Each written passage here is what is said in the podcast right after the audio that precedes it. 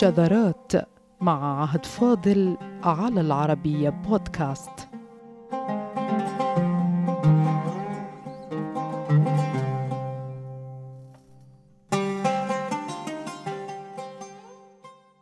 القصيدة في العربية الآن هي اسم كل منجز شعري، ويشار بهذا الاسم حديثا إلى كل عمل أدبي صفته الشعر حصرا. وبما أن القصيدة هي الاسم الذي يشار به إلى مضمون ديوان العرب، فإنها كلمة غير عادية أعزائنا بجميع المقاييس، حتى اجتمعت فيها كل الدلالات المشيرة إلى الإتقان والحركة والنية والغنى والكثافة والاعتدال. لكن من أين جاء هذا الاسم في اللغة العربية؟ ولماذا أصبح الاسم الوحيد الدال على هذا المنجز الشعري فصار قصيدة؟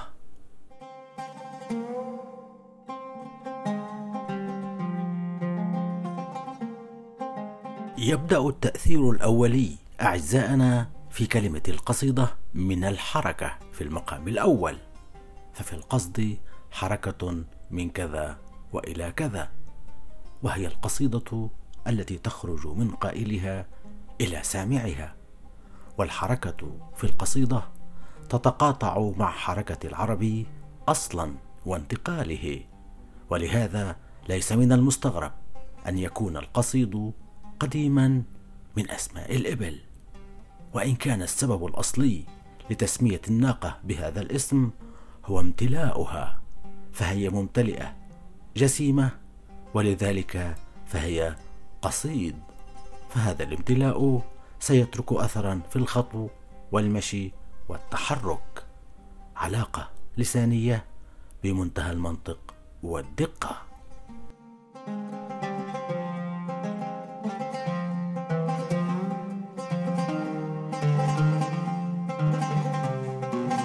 ولأن القصد لسانيا في أصله حركة من وإلى، هذا سهل جعله اسما لواحدة من أشهر نواقل الحركة عند العرب، الناقة، فإن تلك الحركة فيها تتواصل بمده بمزيد من المضامين الدالة على التوجه وعلى الاعتزام وضبط الهدف، فحظيت العصا باسم القصيد أيضا، وقد اكتسبت هذا الاسم من توجيهها حركة الإنسان، فتقول أمهات العربية إن العصا سميت بالقصيد لأنها تهدي الإنسان، أي توضح له الطريق.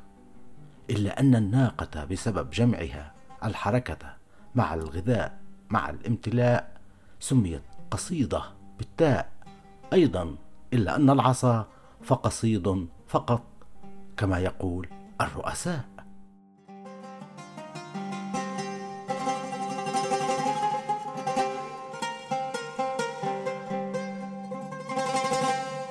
والقصد حركة بالمطلق في العربية، لأنه توجه وانتقال من وإلى.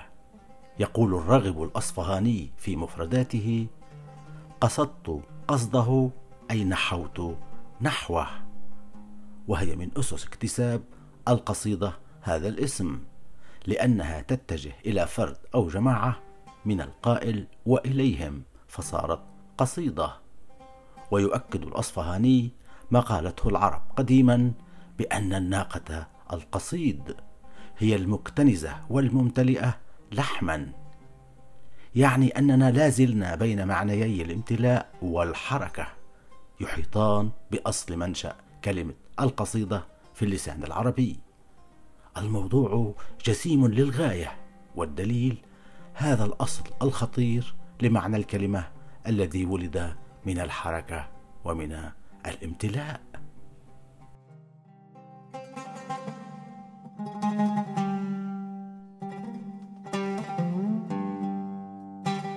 هكذا تكثف القصيدة 3 معان في آن واحد معا، أولها في الحركة أعزائنا، ومن هنا تأكيد ابن فارس في مقاييسه بأن حروف القصد تتضمن أولا معنى إتيان الشيء أي الحركة والتوجه، ويضيف صاحب المقاييس أن المعنى الثاني لحروف القصد في التقدم على الشيء، ويقال قصد بمعنى أما، وهي ما هي في المعاني المعروفة من أما الجمعة في صلاة وغيرها، ليأتي المعنى الثالث وكما حدد ابن فارس في الاكتناز والامتلاء، ثم ينتهي إلى القول القاطع. ولهذا سميت القصيدة من الشعر قصيدة لتقصيد أبياتها.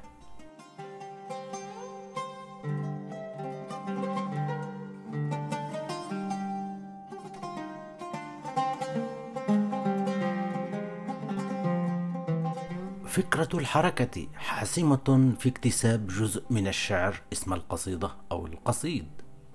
يقول ابن جني إن أصل كلمة قصد ومواقعها في كلام العرب الاعتزام والتوجه والنهوض والنهوض نحو الشيء.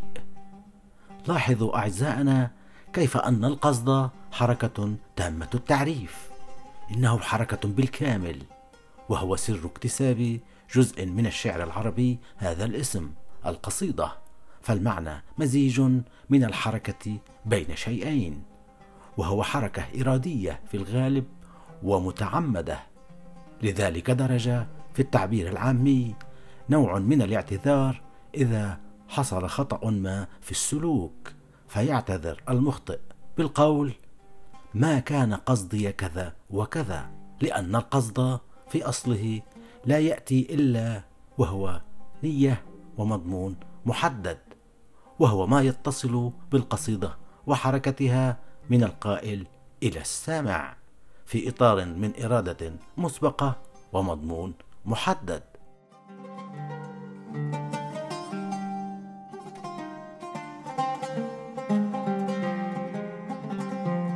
ويقول رؤساء العربية في هذا السياق: القصد هو مواصلة الشاعر عمل القصائد، ولأن القصد الذي منه القصيدة حركة في أصله من وإلى، فإنه محكوم بمعايير محددة تجعله جمالا أو فنا، لأن رؤساء العربية يقولون إن القصد قد يكون في الخير وقد يكون في الشر، فهو مجرد حركة من وإلى.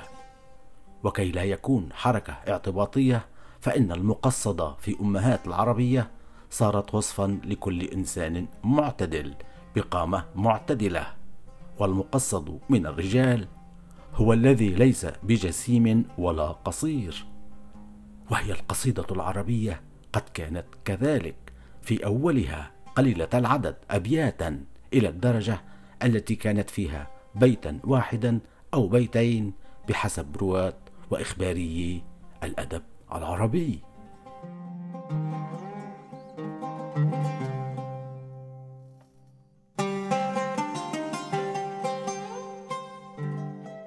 لاحظوا أعزائنا كم يتضمن أصل معنى القصيدة من معايير جمالية، فهو اختصار وتكثيف، وكذلك هو اعتدال، فسمي الرجل مقصدا لاعتدال وانسجام وتوافق أعضائه، إلا أن الحركة التي هي عند العربي القديم جزء من لا شعوره الجمعي بسبب الترحل الدائم وحاجته الدائمة إلى الانتقال من وإلى، أكسب أداة الحركة الناقة اسما من القصد، فصارت أداة التنقل قصدا وقصيدا، وذلك ليس مصادفة لغوية، إنه فلسفة لسانية كاملة، كما أكد ابن فارس وابن جني بأن القصد اعتزام وتوجه نحو الشيء، وأي شيء أغرى على العربي القديم من التوجه والقصد والسفر والترحل.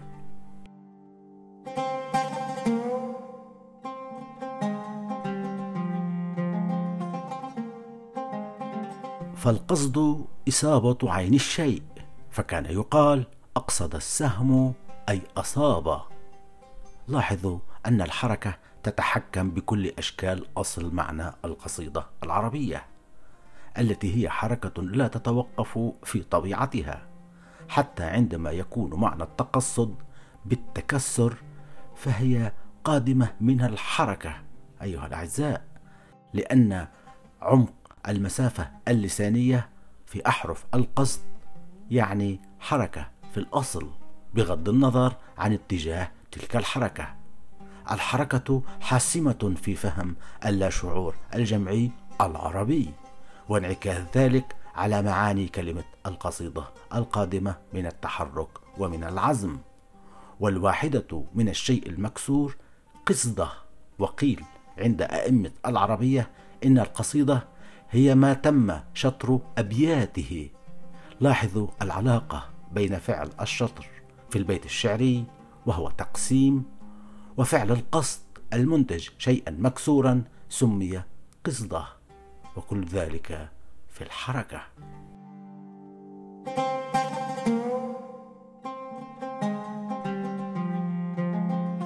وللتأكيد على دور معنى الحركة عند العربي واتصالها بلا شعوره الجمعي بالترحل والانتقال، يقول علماء الشعر القديم إن القصيدة من الشعر هو الطويل والبسيط التام والكامل التام، وصولا إلى القول وهو كل ما تغنى به الركبان. فهل هنالك أدل من ذلك على أن الحركة هي الحاسمة بجعل القصيدة قصيدة، وأن المصدر في التوجه نحو الشيء كما أكد كبار العربية هو الأصل في هذا الاسم؟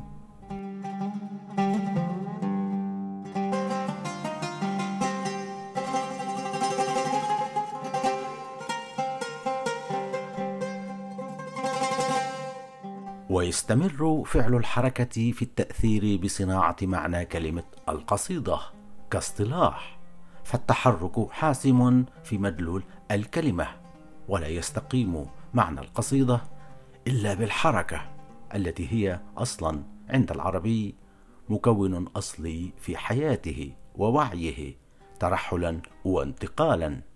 فيقال سمي قصيدا لأن قائله نقحه باللفظ الجيد والمعنى المختار. وتقول معاجم العربية إن الأصل في ذلك التعريف هو أن القصيد في الأصل هو المخ السمين الكثيف، وأنه بسبب كثافته هذه يتقصد أي يتكسر وينفك عن نفسه.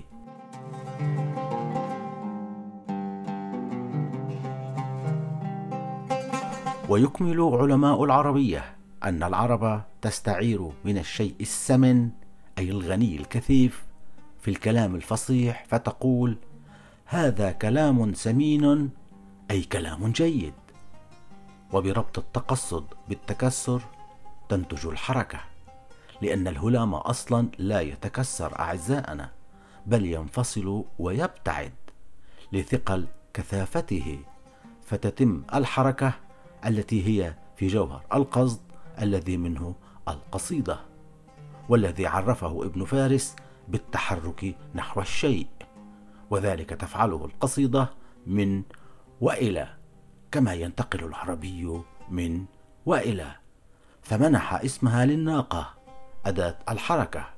ومن تعظيمه للفعل صار القصيد بمعنى المخة التي تخرج من العظم تنفصل.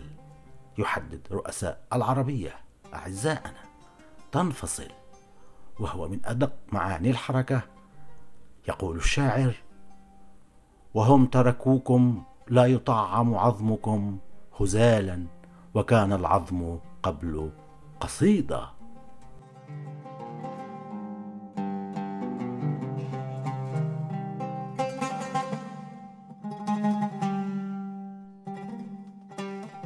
والحركة في القصد ومنه القصيدة بهذا الجزء من المعنى وليس بكل المعاني، فإن مصدر القصيدة أيضا بالقصد بمعنى الإصابة والدقة في الرمي، فيقال أقصد الرجل رجلا أي رماه بسهم ولم يخطئه.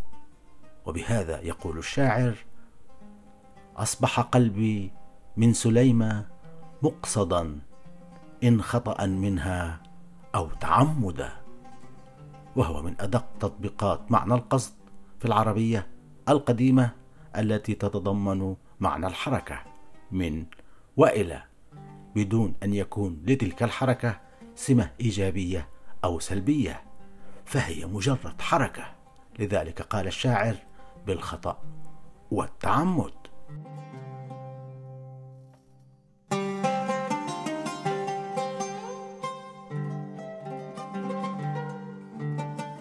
ومن هنا أصبح الإقصاد من القصد فعل رمي وحركة تامة من وإلى. فالإقصاد أن ترمي الشيء أو تضربه. الحركة حاسمة أيها السادة في اللاشعور الجمعي العربي المعظم لهذا الفعل، فدخل القصد في القصيدة وهو الحركة ما بين طرفين، فالإقصاد الإصابة. أليس لكل انتقال من نتيجة ما وهي الوصول، فصار الإقصاد إصابة؟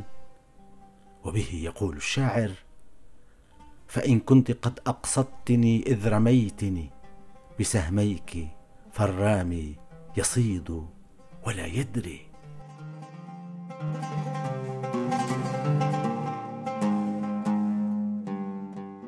لم يمنح اللسان العربي جمال وقيمة الحركة بالنسبة إليه فقط للقصيدة، بل لأداة الانتقال كما أسلفنا في الناقة القصود أو القصيد أو الناقة القصيدة، بل حولها أيضا إلى قيمة جمالية، فيقال المرأة المقصدة أو المرأة المقصدة، أي التامة، أي العظيمة التي تعجب كل أحد، يؤكد تاج العروس.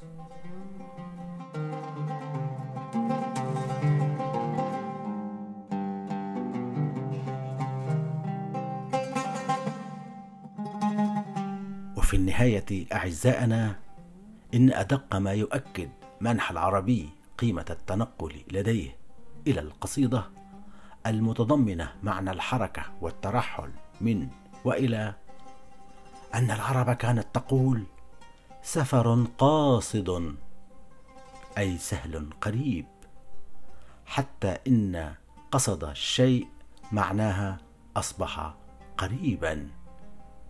هل هناك أدل من ذلك على حركة العربي وترحله، كيف صارت قيمة لسانية فمنحت للقصيدة اسمها، وصارت المعاني كلها في الحركة والمسافة، وكذلك في الهدف والعزم، وهذا كله من أجزاء السفر والارتحال والتنقل. والسلام عليكم.